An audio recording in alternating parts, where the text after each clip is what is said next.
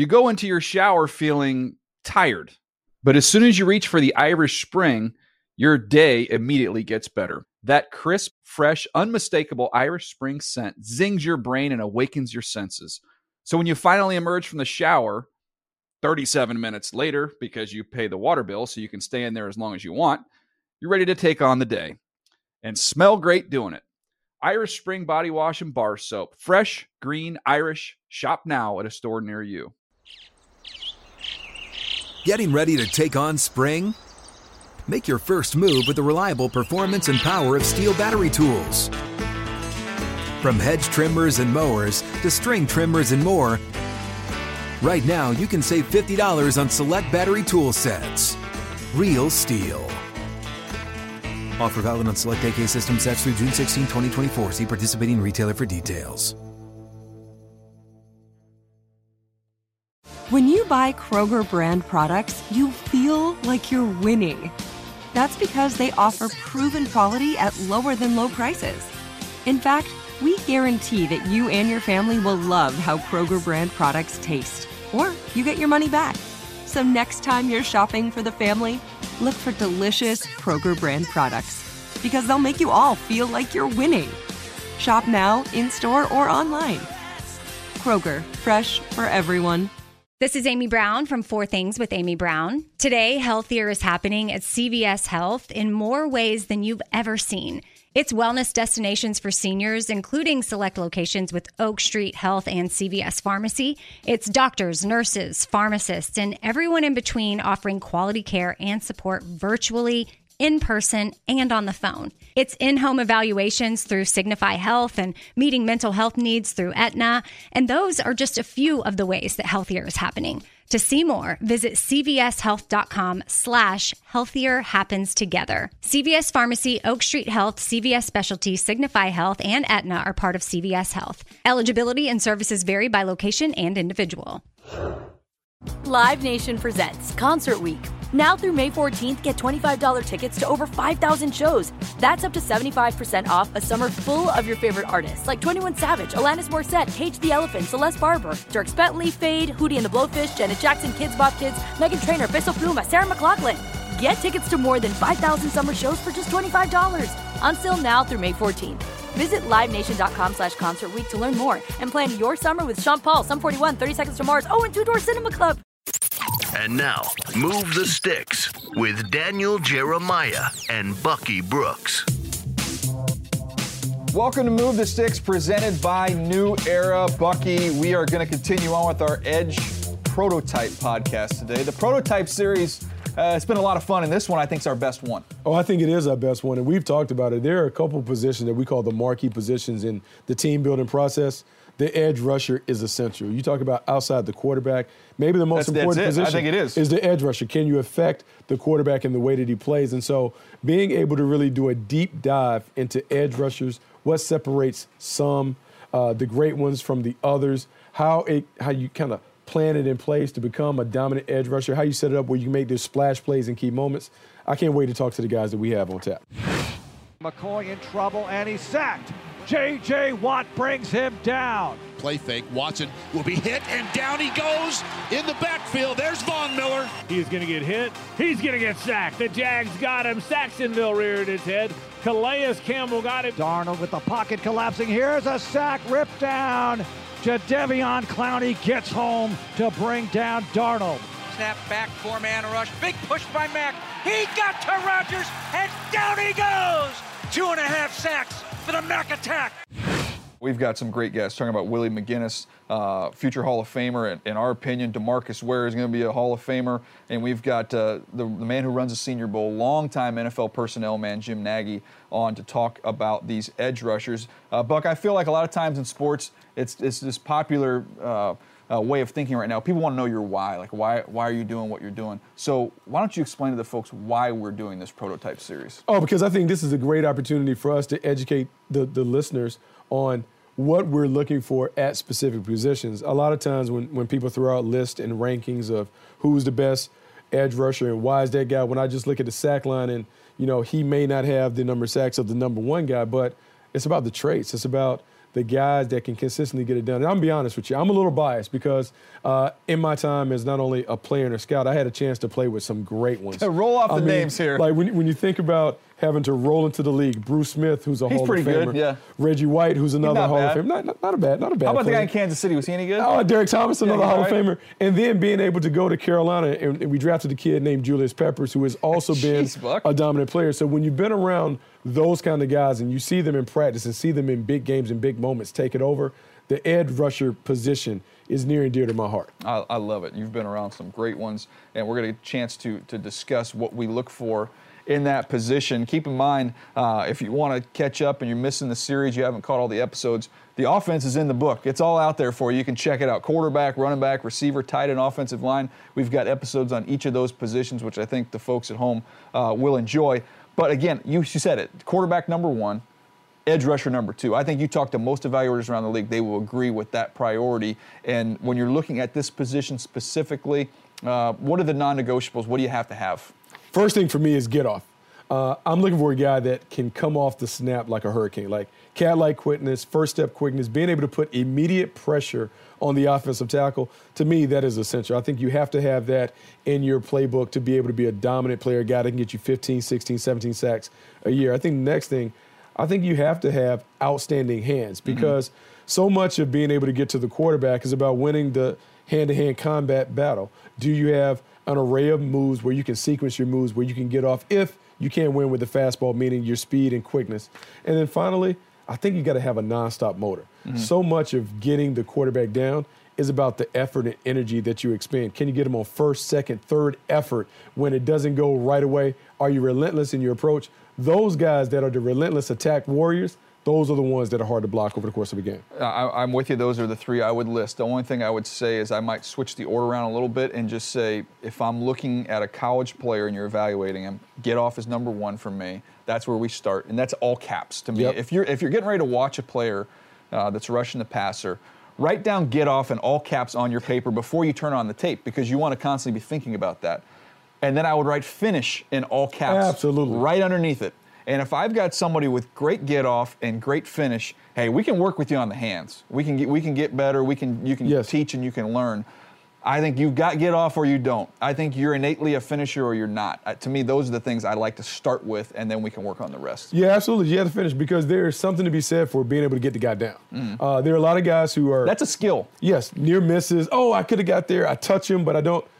Bringing the quarterback down is a skill. It's a it's a trait. It's essential. The other thing that I would uh, throw in there somewhere is disruption. Meaning, Yeah. can they force fumbles? Can they knock the ball away? Do they have an instinct that creates the turnovers? Because we know this game is decided by turnovers. You win the turnover battle by plus one. You win 64% of the games. So a defensive player, an edge rusher that can create a tomahawk chop, a forced fumble, a turnover those guys kind of separate themselves from the other guys. And I also think, as with uh, with quarterbacks, when you're watching um, tape, we talked about it in the quarterback episode. Those key moments, those clutch moments. I think it was Kurt Warner even said, "I want to see how you perform when everything's on the line on a big stage in a big game." I, I look at pass rushers the same way. Give me a give me a close game in the fourth quarter. Give me third down and eight, and you got to make something happen. That to me is what separates the good from the great. We talk about it. I need a closer. 100%. I want Mariano Rivera to come in and I want him to shut the game down. When we're up, the reason we're paying edge rushers $20 million is for the fourth quarter. Yep. When the game is on the line, that key moment, third and long, everyone in the stadium knows it's a pass. Everyone knows that you're the guy. I still need you to be the guy that can get there and get it done. And that is the difference between what I think are the premier guys and the guys that are guys that are kind of flashes in the pan. No doubt. And there's also I the imagery. I sometimes like to think of the imagery with quarterbacks. Is say, okay, if if you can't Im- imagine in your head the confetti falling on their head at, at a Super Bowl, winning a Yes. title, then you got the wrong quarterback. Absolutely. And to me, when I look at edge rushers, if you can get one on one late in the game and the opposing offensive coordinator is not sweating bullets, then you have the wrong guy as a premier edge rusher. Uh, I think it's as simple as this. When we're looking at the tape and you're looking at a guy, be it in college or be it in the pros, do you feel like you have to put a little extra attention in his way? Do we need to slide the protection to Yep. his side because he can take the game over by himself? And I think when we look at the premier guys in our league, they have shown you time after time they can take over the game. Aaron Donalds, he's an inside player, not really an edge rusher, but a dominant pass rusher. Von Miller, we've seen J.J. Watt, we've seen others. Those guys have shown you if you leave me one on one, it's not going to end well. I can take over the game, and that's what I'm looking for. I want a guy that can absolutely take over the game and do it by himself. All right, that's what we're looking for. Let's get to these conversations. I think the folks can enjoy these. Uh, coming up again, DeMarcus Ware and Jim Nagy, excellent conversations. But starting things off, it's our colleague here at NFL Media, uh, Willie McGinest. Uh, a dominant pass rusher, especially when the games matter. You talk about being able to make it happen when it counts. Nobody's done it better than our first guest, Willie McGinest. 49 seconds remaining in the game. Colts with no timeouts remaining. So they're third and eight at the Patriots 17. Pats lead by three points. Manning out of a shotgun takes the snap. Here's the rush by Willie McGinest. He sacks him back at the 30-yard line. All right, Buck, look, if we're going to talk about edge rushers and focus on the position, I mean, who's better to talk to than our next guest here uh, with Willie Mack? Willie McGinest. Uh, Willie, the number 86, uh, number 86 mean anything to you? Sacks, I think. That's it. Okay. Yeah, that's it. Just 86, no big deal. Just 86 sacks in your I'm, career, no big deal there. I know, man. But, you know, well, we'll get into it, but yeah, the 86 is, is it's a good number. It's a good number, but it's the postseason number that everyone is excited about, right? Because you don't combine them. 16. So you had the oh, 16 see, and, and the 86. That that puts you over 100. But my my role was a little bit different as a as an edge rusher slash outside linebacker slash uh, guy who was in coverage. So it was a little different for me. Well, I think about it being different. When you when you look at today's game and you look at the pass rushers, what are some of the core traits that you look for in elite pass rushers? Well, I, I think when you talk about lean, a guy being able, well, let's back up. Hands, okay?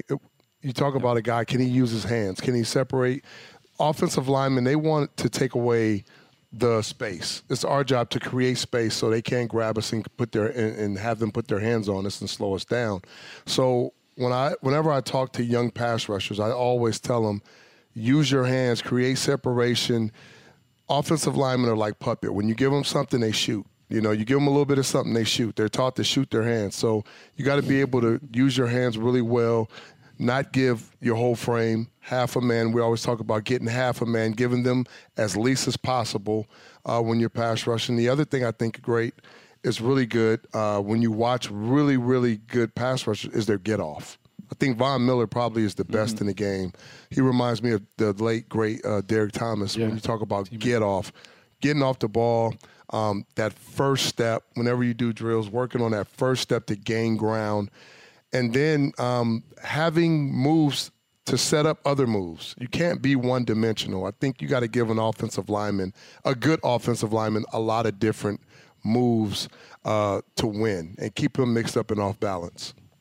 What is it all? What does it all build off of, though, Willie? We kind of going through a lot of these terms, and um, you know, I wrote down get off hands, power, bend, uh, having a counter. But if you're gonna, if you're, if you're building a pass rusher, what what is the first thing you'd want to start with? Ooh, I would say getting off the ball, speed and explosion. Yeah. You know, being able to being able to look mm-hmm. and get and get off the ball. It really doesn't matter if you can't get off the ball in that first step and you don't have that explosiveness. Uh, it doesn't really matter um, unless you're playing inside. Now, as you move further to the edge, further to that nine technique, you got to be able to run and get off that ball.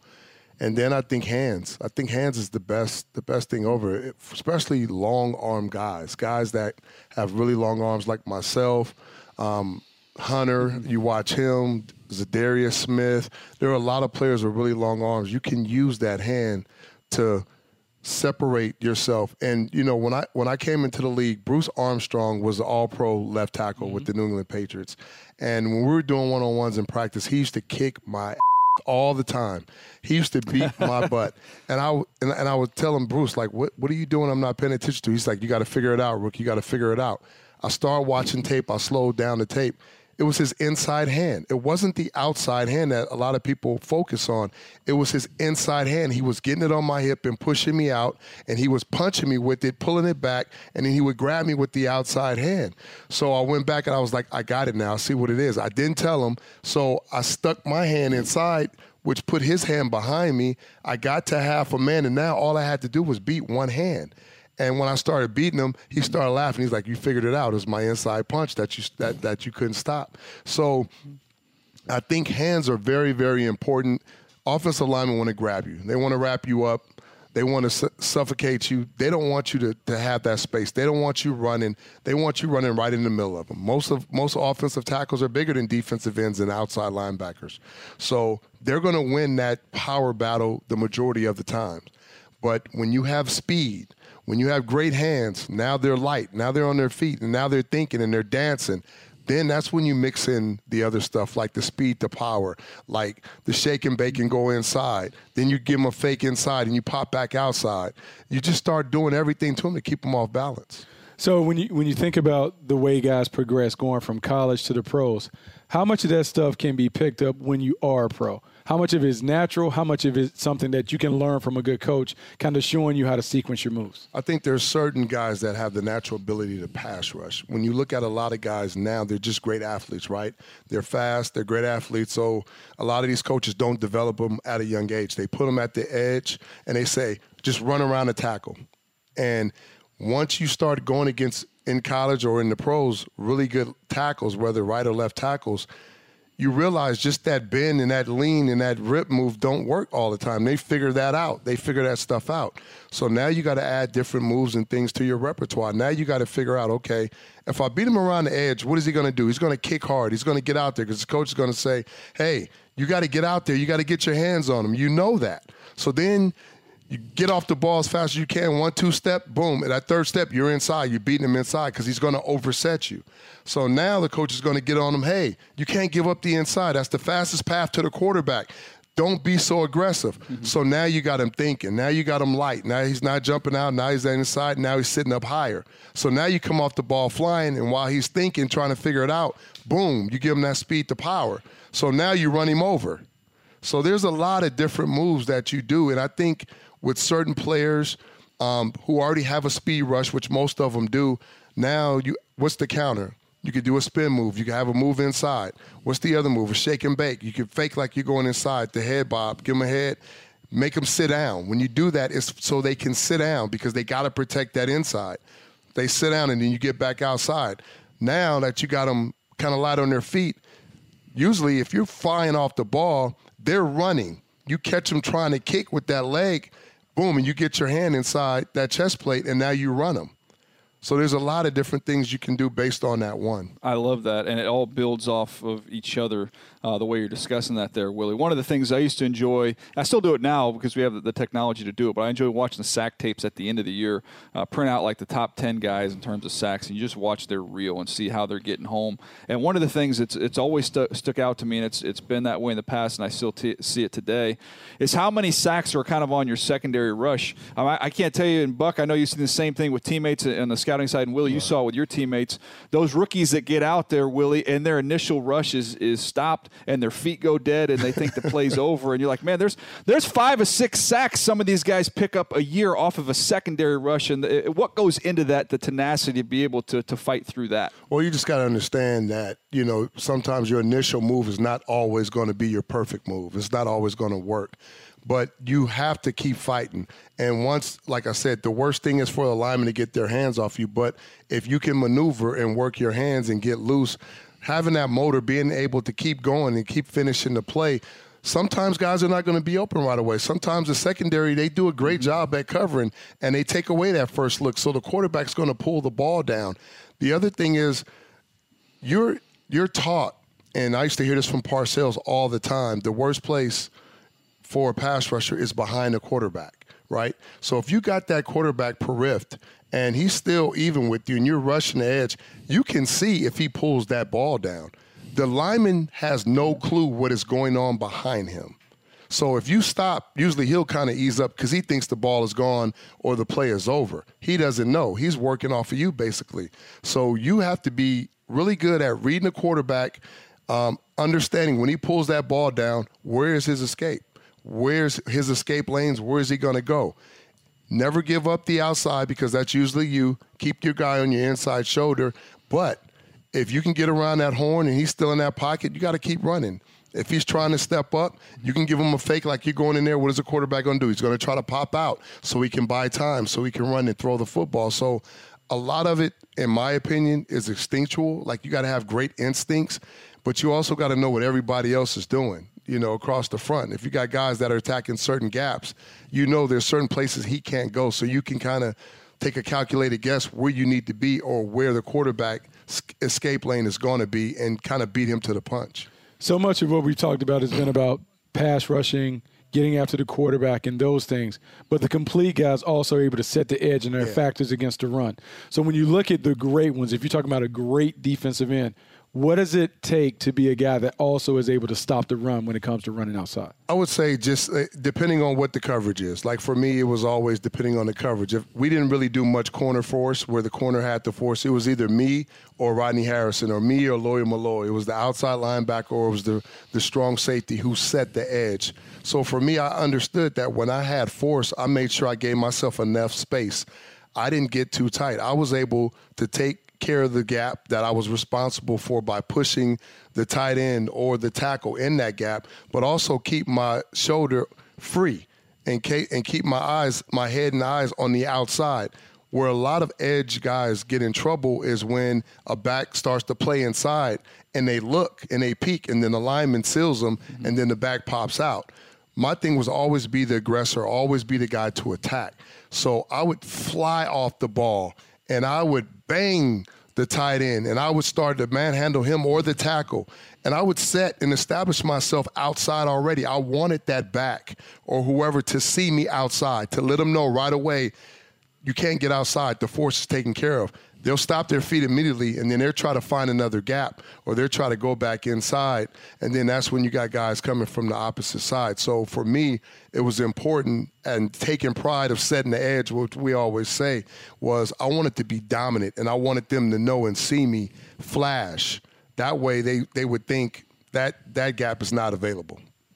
I love that. Uh, Willie, if you're looking at this current group of guys, um, and we use the phrase teaching tape all the time, you know, right. if, if, you're going to take us a cut ups and take them to some high schoolers and say, okay, this is the guy that you want to emulate and you want to study, is there is there a name that comes to mind amongst all these great pass rushers we have right now? Well, there is. I mean, you got Allen, you got Gary, you got you got a bunch of good guys. I think even Ferguson, there's a bunch of guys that are in this draft that are really explosive, talented. Um, um, edge rushers and could be great edge edge stoppers, run stoppers.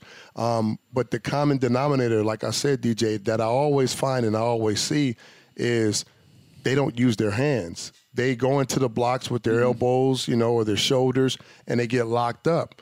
Um, for us, you know, when I teach these young guys, I always teach them like a boxer. You keep your hands up. You always keep your hands here ready to mm-hmm. attack mm-hmm. because linemen like to load. They like to load their hands they take those big steps and then they bring all that power and they get into you and they mm-hmm. grab you. So if your hands are here and you see the play coming in and you shoot, it doesn't matter how strong a lineman is. It doesn't really matter. You already have the leverage. You already have your hands inside. You attack the chest plate. Now you have the leverage. Now you have control. So you dictate where you go versus now you're fighting trying to get his hands off of you. And when the ball goes outside or whatever, you can't get off the block. It's over it's only a matter of seconds before the guy sees it and gets outside and move. Like plays happen so much faster in high school than college than college than the pros that you don't have that much time. So the lost art with all this, in my opinion, with these young players is their hands. There's not enough coaches teaching these players to use their hands, shoot their hands, use your hands as a weapon, um, and it helps you so much because it gives you the advantage in the run game and in the passing game. You know, in thinking about two of the premier rushers in the league, you have Von Miller and you have Khalil Mack. Two guys that have been very productive, but they have different styles. Yeah. Von Miller, you talked about his speed, his get off. Talk about Khalil Mack and how uncommon is it for a power rush to be able to accumulate the sacks and the numbers that Ooh. he's been able to do? Yeah, I mean it's incredible with him. He got he, his hands are like stones. You know, he's a powerful guy, but he is fast too. He's explosive. He's just more powerful. So he uses it a little bit different. When you watch him rush, he's going to hit you with the power, but he's also agile and versatile enough to get off and make moves off of that. So his initial shock is he's coming off speed, power, explosiveness. He gets into you, he gives you that initial shock, and you see those linemen trying to trying to catch themselves, and then he's off making a play. He's getting rid of them. He's shedding. And this is a guy who played linebacker. You know, I, yeah. If I remember at Buffalo, so he made All Yeah, Pro at absolutely. linebacker and at defensive end. So it just shows you. Uh, the level of, of athleticism and, and the athlete that he is, what he's able to do, but that's rare. You don't find a lot of guys that is, that that's so explosive, that's so athletic, um, that is so powerful. And when you look at his leverage and the leverage that he plays with, um, his bend and the power that he generates through his bend as he's taking his first two or three steps is pretty remarkable.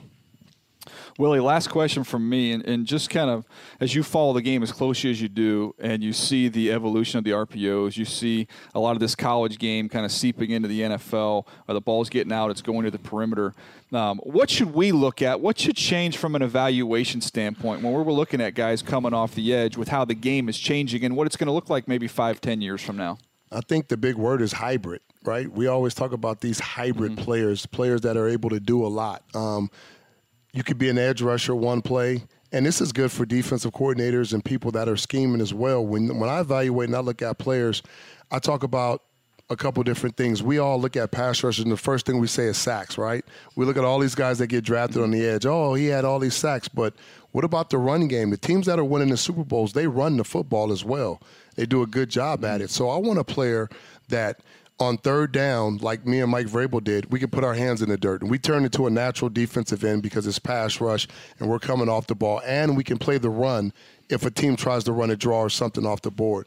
Then on first and second down or 11 personnel, whatever, when they bring in maybe a speedier receiver um, and you have to drop in coverage or, you know, the backs and tight ends, you're able to cover those guys in space. How do these guys move in space? Stand them up, work drills, get them in space and see how it works. They tried that with Jadeveon Clowney. It didn't really work as well. They're talking about doing that with Gary. I'm not sure that that's going to be a good thing for him as well. I know he's athletic and I know he runs well, but it's different when you're covering and you're covering ground, you're covering zones. yeah. yeah, it's different movement. You got to be able to flip your hips. You got to read the quarterback. It's quick. The ball comes out quick. These receivers are fast. Learning how to jam, um, where to be, and then also play the run from in space. So I'm looking for guys that are able to do a, a lot of different things. If I need them on first and da- second down, if we're playing a certain coverage where we got a banjo a back, which means the linebackers got him man to man, we got the tight ends and backs. He he's able to do that. He runs really well. Uh, if if it's first and second down, I need him to hunker in there in a six technique over the tight end or a five technique over the tackle and be stout enough and play the run and set the edge. He can do that. Um, can he rush off a first or second down? Of course, but I'm looking for a guy who's first, versatile enough to do all those different things, and um, it's hard to convert. Parcells did it with me because he started early, and I guess I was athletic enough to do it. But he told me right when I came in, "You're going to do everything. You're not just going to be a pass rusher. You're going to cover." And you got to learn it, and I don't want to hear any excuses. Then that was the end of it. Like I, I was like, all right, but it was one of the hardest things I ever had to do but that made me more valuable to my team because I didn't have to come off the field ever. When we went to goal line, I became that outside linebacker on the on the edge. You know, when it was 11 personnel or whatever, and I need to walk out on, on number two, I was good in coverage. Um, when we had to rush, it was third down. All I did was put my hand in the dirt, and I was coming off the edge. First and second down, runner pass, it didn't really matter. I could play every play, and I think right now certain players are in in a, in a certain. Um, we only use them one. They're they're one dimensional. There's not a lot of great outside linebacker slash DNs or the word elephant uh, type players that can do it all. And I think that starts at the lower levels. We don't ask them to do those things. We put them in one position and we tell them to go. But if we start training them early enough, they'll start using their feet. They'll stand up. They'll be more comfortable in space. They'll understand that the more they can do, the more valuable they, they will become to their teams. See, that, like that conversation that you just had about guys being complete players, standing up and doing all those things. I'm really surprised you were never my teammate. And I'm surprised you were never my teammate in college because the greatest player that has ever done that was Lawrence Taylor. Right. Lawrence Taylor being a DN outside linebacker. So I want to take you all the way back to 1993. And I think we came to Anaheim and we played Carolina played USC oh, in the boy. Pigskin Classic. Oh, and I boy. just wondered There we go. if at any time during that game when we're kind of running up and down the field, did you ever regret not wanting to be a Tar Heel? Did you ever regret not wanting to Not be at all, someone man. that, that came and, and, and stood in the shadows of Lawrence Taylor and learned how to play the game in a dominant fashion? I love Lawrence Taylor. He was one of the guys that I watched. He was a, he was he was one of the linebackers. I watched Derrick Thomas, like I said. I watched Lawrence Taylor, Andre Tippett. Those were my guys that I watched. And the one thing that I remember in playing you guys, the Tar Heels down in Anaheim, was I didn't get a lot of action to my side. you know what I'm saying, DJ? You guys ran out our safety, It was Mike 31 to 9, Willie. What the heck, Listen, man? listen what I'm saying. They ran the ball more than they passed, though. We ran the entire game. We Yeah, only they threw- ran the entire- threw seven passes. Yeah, they ran the entire game, DJ. I, I called one, though. I called a big one. What they did was they were smart. They schemed well. They did not run at number 55. They ran out our safety. I'm not going to say no name, but he knows what I'm talking about. we, we might have run the option They a ran- little bit. Right. They ran down to our down safety, and uh, they, they did pretty well. They might even knock one of our That's safeties out of the game. Mike, Mike, Mike Selman, we Don't you knocked say out. his. Mike Selman, we We might even out. knock one of our safeties out of the game, and I was really frustrated that I didn't that I didn't get no action. You know, I would love to go back and watch that game and just see. They did a great job at game Oh, we got to find that tape. It's on YouTube, DJ. If you want to that watch it, it's on man. YouTube. I, I may have been perusing the net. It's, it's out there. You can check it out. oh, come on. All right. I'm, I'm going to do that. Hey, Willie, just so you know, uh, September 21st, North Carolina hosts App State this year. So. Uh, I'm going for I got State. your, I That's got a your dub. back, buddy. It's a dub for us. That's right. That's it's right. a dub. You feeling good, huh? You feeling strong, huh? Mack Brown is back. Coach He's Brown not. Is back. He He's ain't ready. feeling. He ain't feeling good. Trust me, he is not feeling good. Uh, hey, Willie, thank you so much for your time, man. And for those listening, look, this guy has a red jacket for being uh, in the Patriots Hall of Fame. It's time he got a gold jacket and went into the Hall of Fame in Canton, Ohio. There's nobody that dominated big games on the big stage from that position like Willie McGinest did. 16 sacks in the postseason. Get this guy a gold jacket already. What's taking so long? Appreciate it, DJ. Hey man, you hit the nail on the head when you talked about Willie McGinest being one of the best to ever do it, especially in big moments.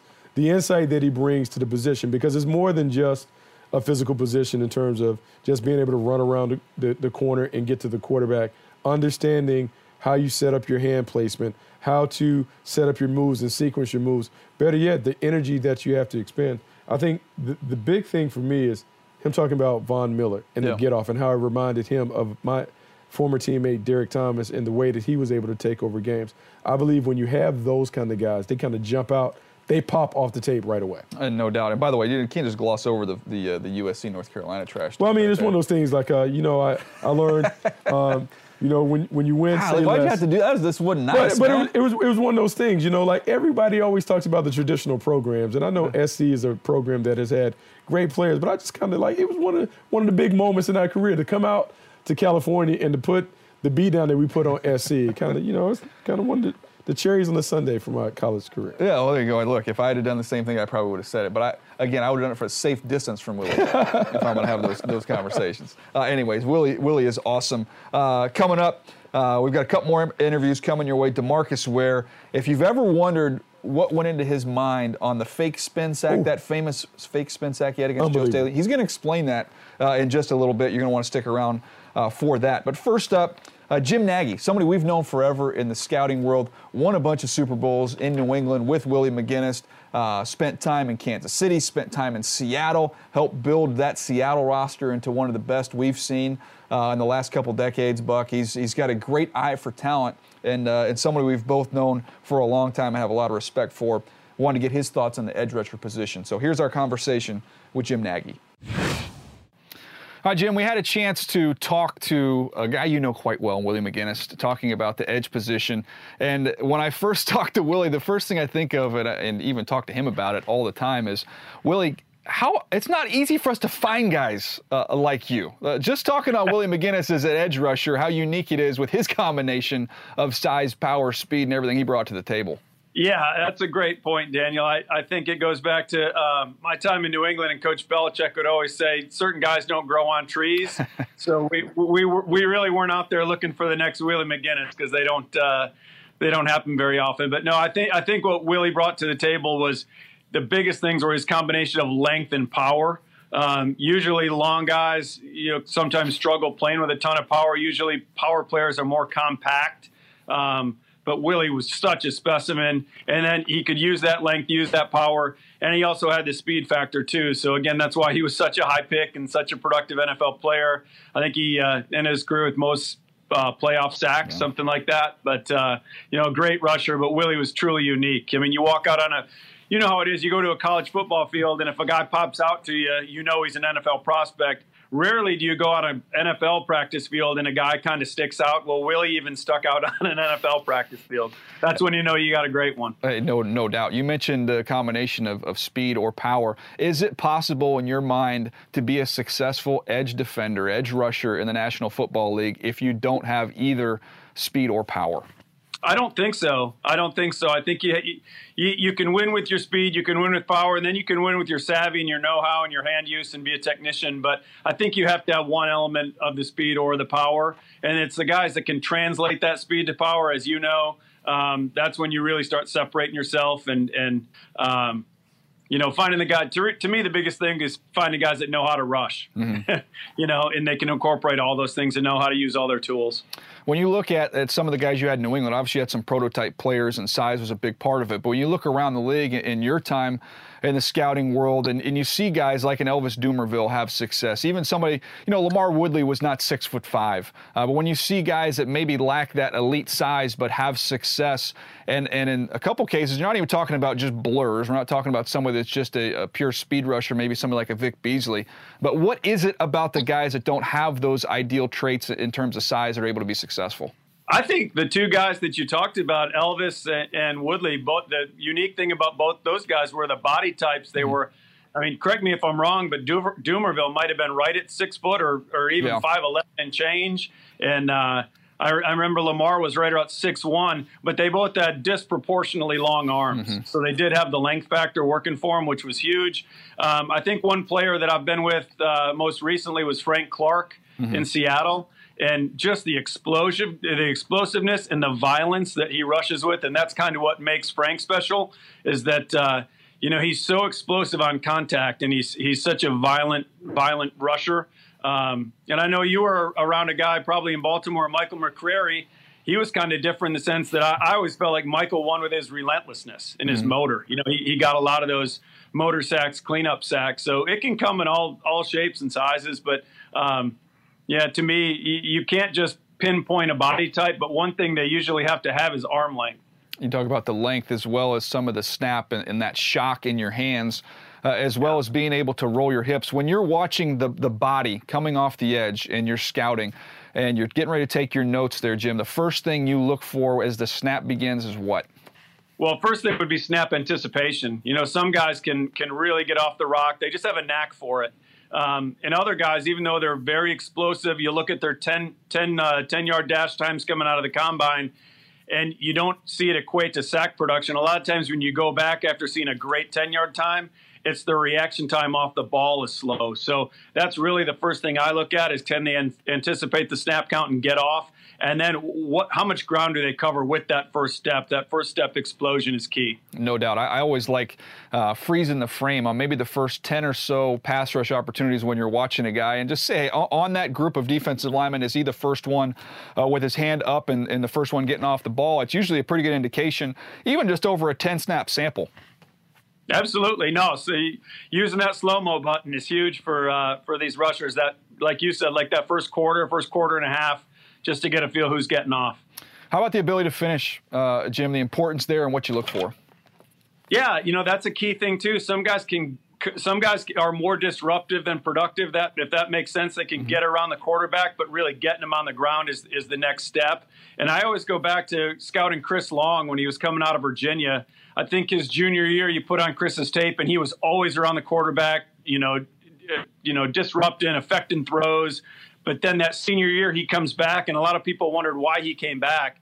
And then that senior year, he came back and he really, really learned how to finish and get the quarterback on the ground. So that's uh, it's key for those guys in the NFL. That's that's how they make their money. You, can't just uh, affect throws. You got to get them on the ground. So no, finishing is definitely. I think it's something you can learn. I think that uh, you know being coached up and being around other great rushers, they can kind of teach you tricks of the trade. But I think one thing that if you see all great guys that can finish, they're not always going to get there and get a clean shot. I always look for grip strength in a rusher too, because if they can get around the quarterback and grab some cloth and pull that guy down, that that's a key component to uh, finishing one of the underrated uh, aspects of the position, in my opinion, and really just started paying attention to this the last couple years. Talk about finishing, uh, vision to me. When you've got athletic quarterbacks we have in the game right now who are going to be able to climb and move around inside the pocket, a lot of times uh, your, your, your aiming point changes in the middle of a play. And vision to me, being able to see and find the quarterback, has become very underrated.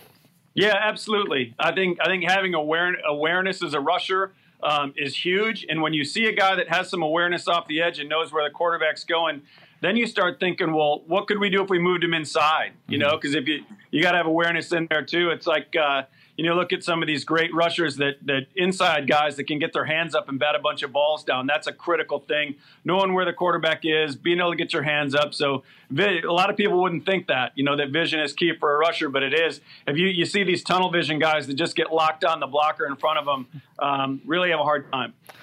Uh, last question on these edge rushers. How important is it uh, with scheme fit, or has that changed at all from, from when you started in the league? Um, look, we had kind of true 4 3 teams, true 3 4 teams. Uh, obviously, there's been a lot of changes over the years, but is there still an importance you place on fit and scheme? I think there is overall big picture in your defense, but I think if you can find a guy that can that can get to the quarterback, you you got to find a place for him. I, I, there, there's so few guys that can really do it at a high level that if you, if you find a guy that's maybe outside of your scheme and your prototype, um, you got to rely on your defensive coordinator, figure out a way to, to get on the field and use him. Because again, as scouts, you and I, we go out on the road looking for those guys all year, and you might you might see one guy that can rush the quarterback the entire fall. So um, you know, I think coordinators are being more um, they're just being more creative with how they design fronts nowadays. So I think you can get different body types, um, you know, in different positions on the field, uh, regardless of where you are. Yeah, to summarize, you can rush the passer. We'll make room. We'll we'll find a spot right. for you. We'll find a spot for you. Well, dude, I can't thank you enough for your time, man. It's awesome stuff. Uh, I really appreciate you, bud. All right, Buck. Well, uh, look, you had a chance to, to hear that chat there with, with Nagy and talking about edge rushers. A lot of times it's a prototype series. We're talking about wanting guys with prototype size, but doesn't necessarily have to be the tallest guy in the world. We've seen guys that can get it done without that height, but the length that does matter. Yeah, the length matters because when you, you're an edge rusher, you're dealing with these long athletic offensive tackles, and they're able to put their hands in your chest. And if you don't have the length to kind of knock their hands away, it makes it really, really tough. They just ride you around the perimeter. So if you're an undersized guy, you do have to have great arm length, and you have to have – what I call a special trait. It has to be something else that you bring to the table. Cat like quickness, an explosive spin move, something that makes you super slippery. You have to be able to make up for your height deficiency with some athleticism, something that allows you to kind of dominate, some kind of superiority when it comes to the athleticism. I love the uh, the conversation about Chris Long well, you talked about earlier disruption versus production. You saw somebody as a young player that was disruptive, and then by the time at the end of his college career, yes. turned it into production. And that's something you want to see uh, when you're watching these guys as they continue to grow uh, and uh, get a chance to evaluate them. All right, Buck, I had a chance to, to talk with DeMarcus Ware. And if you've watched the NFL over the last 15 plus years, you know who DeMarcus Ware is, and you know he emerged as really a prototype, if not the prototype at the position. Talk about the arm length, the ability to win with speed, with power, uh, a technician, and somebody who's been very involved in mentoring this next wave of pass rushers. Uh, I promise you're going to enjoy this chat with DeMarcus Ware. This is the game. Roethlisberger in the shotgun. They need to reach their own 48 to continue. Denver rushes five again. Roethlisberger deep drop, pumps, and he pulls away, and he's going to be stacked. And the ball bounces free. Denver's football DeMarcus Ware. All right, excited to be joined by DeMarcus Ware. And when I say a prolific pass rusher, uh, 138 and a half sacks, I think qualifies you as a prolific pass rusher. DeMarcus, first of all, thank you so much uh, for the time today. Do you ever get sick of, of hearing that number?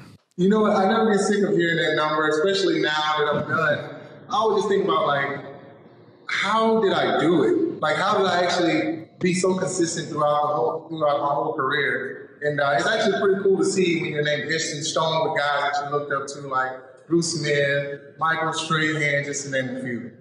Well, I want to start kind of kind of back at the beginning. We're going to dig into to uh, the pass rushers and what makes a great pass rusher. But I'm just curious in your individual story.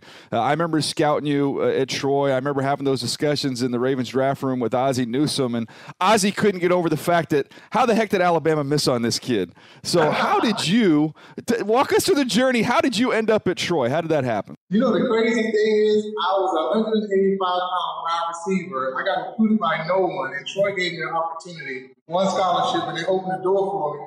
And the rest is history. I hit a growth spurt in uh, college, got a six foot five, 251 pounds running four four in the combine, did good in the Senior Bowl, and I made a name for myself. And I think that's where it starts at being the underdog. I always had some type of fight, and that's what pass rushers got to have as well as a great pass rusher, having been around other great pass rushers, is there something personality wise that you guys all share? I don't, I don't think there's like a, a true ingredient, but you know that you got to change the ingredient to keep it spicy, right? And a lot of the guys yeah. always have the mentality of the tenacity to get to the quarterback, being able to convert speed to power, being able to now push the guy to the quarterback, make the pocket right, but they're all team players. All great pass rushers are team players. And that's something that you can't, you know, go out and get a miserable and say they run a 40 or they thinks this. They actually have to sort of earn that captainship, what I call, that's my word. Uh, and they're usually the captain of the defense. So uh, they're great leaders. You mentioned there about speed to power, and we reference it all the time in the in the scouting process. But can you walk us through being able to set that up? You know, I think of it sometimes almost like a pitcher. You know, you're going on the mound, you kind of have a game plan for a batter. Uh, did you have a game plan for the guys you were going up against about whether you're going to work speed off power or power off speed? Did that change game to game? Yeah, I have a game plan every time. And as I teach the guys now, the first thing I teach them is speed. You got to have a fastball, just like you said, your your first pitch count. And the power will be your curveball in baseball. But you have to get the tackles to sort of first, you know, you got to get off the ball. You got to get them to open their data and sort of have their back horizontal to the football so now they can't anchor. And then you convert into power to push the guy, to close the pocket up, and to make the quarterback get off his uh, set point. And that's like the, the first essential thing that you teach a pass rusher. First speed, speed, speed, speed, like the fastball. Now the curveball is the power bring the power. So now you can keep them off their feet. I want to get to, you know, in the scouting process, and we get to the spring, we get to pro days. Uh, what would you say are some good drills or good tools uh, we can use on the scouting side to be able to evaluate whether or not a guy can bend? You know, we see a lot of times uh, guys run the loops, uh, run the hoops, and we want to keep an eye and see can you keep all your cleats in the ground as you're coming around the, the hoop there. But is there are there some drills you prefer where you feel like you can get a good evaluation of these guys? I would always look at how fast they are in a linear motion. And I would do like a, a five yard get off. That's usually all you need when you're, you know, using speed. And then I'll do a change of direction drill, like some type of ladder drill. I would do a 5 10 5 cone to see how fast they can change direction. Because also, when you get a big guy that's versatile, let's say if you're getting off the ball and all of a sudden there's a screen play, they got to now change it, have a change of direction, and now go convert and make a tackle. So when you get guys um, can have good change of direction, great linear speed, but great anchor, how are they anchoring when they have some type of weight on 350 pound tackle, center guard? What are, it's, how do they actually take that on? Are they in move? Or if they're bending the corner, like you said, the traction around the, uh, what, around the hoop, how much traction are they getting? Yeah. Do they fall at the finish? Are they slipping at the beginning? Or do they have that cat-like um, instinct? And those are guys like Calais Campbell, Aaron Donald, Von Miller, uh, uh, Khalil Mack. Those guys, you don't see them on the ground because cats don't like to fall. Well, I, I want to get to one specific play in your career, and I, am sure it won't take you long to figure out which one I'm talking about. But I, I think there's a opponent, a component of pass rushers that gets lost. That's creativity, um, and and for you to bust out the fake spin move. Walk us through how you came up with that. Was that something that just happened on the field? Did you prepare that? Because that's one of the craziest things I've ever seen. You know, there was something that, you know, the fake spin move was not prepared at all. I actually was doing speed, speed, speed to set him up. And then the first time I spun, he spun with me. He was the only tackle. Joe Staley is one of those guys where he ad libs when he when he when he uh, pass blocking. And he, I spun, he spun, he's right in front of me. And I said, well, maybe three thirds, third downs down the road, I can do like a half spin. He would think I was spin. He spins around and turns back to me. And then I can just go forward into the quarterback. And when that happened, I got off the ball, I had spun and turned, and I'm like, oh my God, wait for it. And lo and behold, there's the quarterback. And I just ran and got the sack. So it was an ad lib thing. That's what you have to do as a rusher. You can't just say, I'm gonna do speed, I'm gonna do power. You got to change it up uh, during the football game. Oh, that's that's one of my all-time favorite sacks uh, in the history of the NFL, uh, showing the combination of the creativity, the athleticism. Uh, last question for me: um, it, Are there evolving pass rush moves still to come here? Uh, is there more out there, or is everything you can do pretty much already known? I, am just curious to know: is is there a way this thing gets taken to the next level? I think uh, with pass rush moves, you can always evolve them from your own timing. You can teach someone how you do it, but their time is going to be different than yours. I think all the rush moves are out there, but I added things in my arsenal like mixed martial arts. Because in the trenches, you are having a lot of hand-to-hand combat. And with that, I would use that. It's almost like who is the attacker first? the person that attacks first is the person that's probably going to usually win the battle. And how are you defending yourself? Are you setting the guy up from a you know hand spike move? Are you setting them up from some type of push technique? But you know that already ahead of time, and you can set the guy up and win. So I think it's adding more to already already the plethora of pass rush moves that are out there and mixed martial arts and different type of uh, cardio uh, to that. That's going to really set you over the top and get your, your toolbox right. Well, man, this is awesome. I got a bunch of notes here uh, that I took down, and I felt like we really learned something there on the art form of the pass rush, an art form that you perfected over your career. And DeMarcus, uh, we can't thank you enough for joining us today. Really appreciate it. All right, Buck, I love getting a chance to, to visit with DeMarcus. I'm still trying to figure out how this dude was a 185 pound wide receiver in high school. How did that happen? I mean, that's unbelievable. Uh, but it kind of we always talk about it in the run to the draft like so much is made of size mm-hmm. and if a guy's big enough is he sturdy enough is he going to be able to hold his own against the run but as we've seen this league evolve it's still about getting to the pass no question and so he emerging from 185 pound wide receiver to being one of the best pass rushers in the game gives some of these undersized light guys a little hope that they also can kind of carve out a nice niche for themselves in the National Football League. And, and how great is it to hear him discuss the, the Joe Staley sack? I mean, it's really one of the more memorable sacks. When, when a sack goes viral, uh, okay, what did he did he dump somebody on the ground? Like this was a combination of creativity and athleticism that I don't know you'll see again. No, I don't know if you'll ever see anybody kind of put together that kind of move or be able to against an elite player like against Joe Staley. an elite player where it doesn't look manufactured or predetermined. The way that it looks so instinctive and how real it was when he set up the, the spin. He really had to get into him to come around and really sell him that he was going inside. But that takes a, a, rare athlete, someone that has to have outstanding balance, body control, and overall athleticism to be able to pull that off. I also thought one more point was the uh, you talk about hands. We say, okay, get off and effort, those things we want to see right away. Hands you can improve. And training in mixed martial arts. A lot of these pass rushers have seen that really help them in that hand to hand combat. Absolutely. If you can be a dominant pass rush, you need to go see Mr. Miyagi. You need to be able to wax on and wax off. Possible, though. Wax on and wax off to be able to come off. You know, maybe you, you, might, you might have to go to Cobra Kai. Maybe, I, I, he's well, still maybe. around. I, I, I, know this. If I, if I was coaching the D line, I'm gonna put them on the fence and I'm gonna make them paint and I'm gonna make them go up and down and I'm gonna make them do all those things that they find annoying so I can get their hand skills right. By the way, to be able to uh, to work at a diner in Happy Days and then transition to Mr. Miyagi, one of the more versatile actors that we've seen. Uh, hats off uh, Pat More Pat uh, Morita. I got that right behind the glass.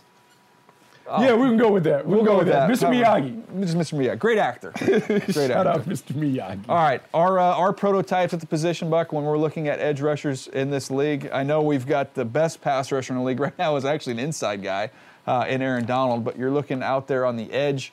Um, is there somebody that comes to mind? I mean, I think it, it, comes down to, to one or two guys, Yeah. and I think it's either Von Miller or Khalil Mack. Yeah. And it kind of depends on packaging. What's what your flavor? like? Yeah. if your flavor is, look, I want an explosive edge rusher that has outstanding get off, outstanding athleticism, has all of what I would call the finesse moves that you want to see, then Von Miller's your guy. Yep. If you want a power based rusher, a guy that can really set it up with the bull rush and then use all of the power centric elements to get to the quarterback, I think it's Khalil Mack. And so, either way, it just depends on what your flavor is. Both of those guys are the prototypes at the position. We've got some other great ones. I mean, we've seen Frank Clark, DeMarcus Lawrence, we've seen So Joey. Bosa. Those are great players.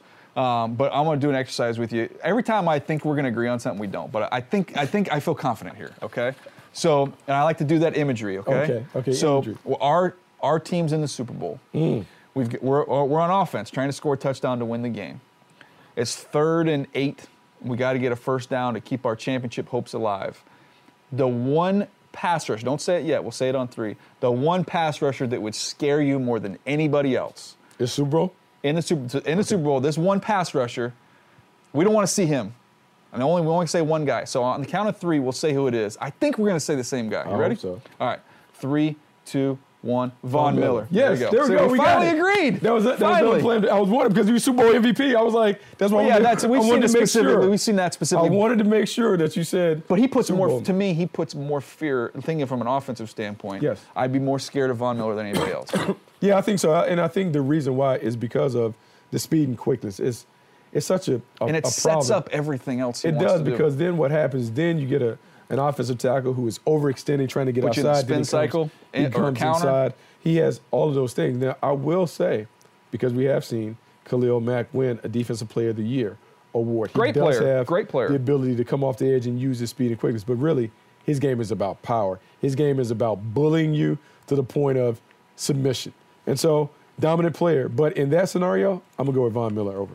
Yeah, I- I'm with you. But I, look, you can't go wrong with a lot of those other guys we mentioned. I just think in terms of the fear factor, I go Von on, on that one as well. All right, uh, wrapping up here, Buck. We've got episodes out there, though, if you haven't checked them out on quarterbacks, uh, running backs, receivers, tight ends, offensive line. Uh, we've got one more episode to come. That's going to be on cornerbacks, uh, which we've got some great guests. That conversation with Shawn Springs, trust me, you're going to want to tune into that one uh, to hear what he had to say. He was fantastic. Uh, any other final takeaways before we get out of here? No, I think this is an outstanding series. Any aspiring scout, or even a guy who is scouting in the business now, like I found that I've learned so much from participating in this exercise and then listening back to these podcast episodes. I think you have to kind of dig in and make sure you listen to all the prototypes. We've covered it all quarterback, running back, wide receiver, tight end, offensive line. Then we got the edge rusher and the cornerback position to come. Check it out. I think it's only going to make you a better evaluator. And you said check it out, NFL.com slash MTS prototype. If you've missed any of the episodes, you can find them all there, one stop shop. Uh, and do us a favor, pass those along, uh, tweet those out, let your uh, buddies know. I think they'll get a kick out of it as well. Um, by the way, URL, I mean, we can, you get your own URL on there for a series. That's kind of a big deal, right? It's kind of a big deal. Kinda like that, right? NFL.com slash MTS prototype. Pretty cool. All right, that's going to do it for us. He's Bucky Brooks. I'm Daniel Jeremiah. Thanks for listening to Move the Sticks, presented by New Era. Thanks for downloading Move the Sticks with Daniel Jeremiah and Bucky Brooks.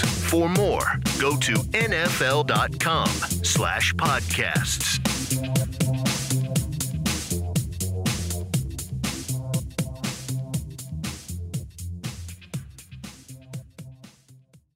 You go into your shower feeling tired, but as soon as you reach for the Irish Spring, your day immediately gets better. That crisp, fresh, unmistakable Irish Spring scent zings your brain and awakens your senses.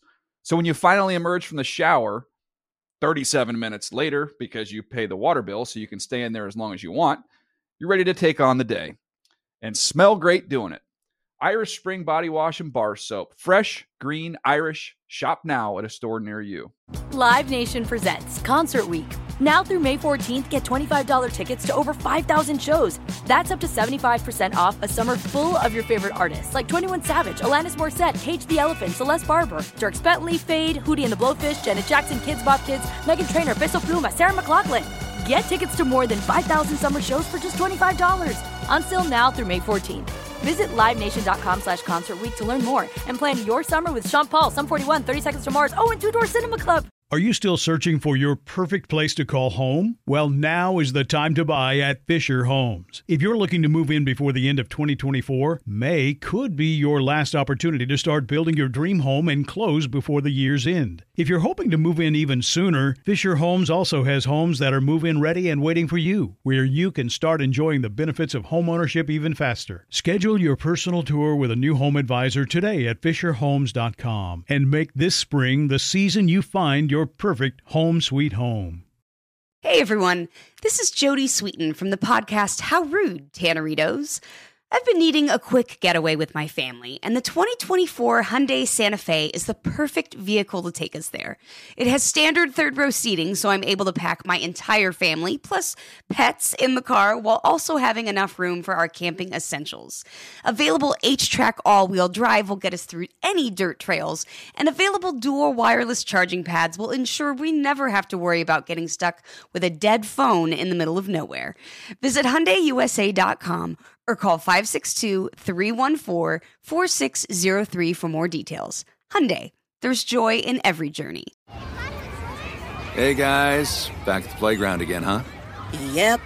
You know what this playground could use? A wine country.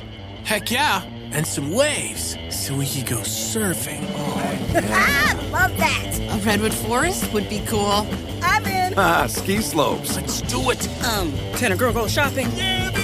Wait. Did we just invent California? Discover why California is the ultimate playground at visitcalifornia.com.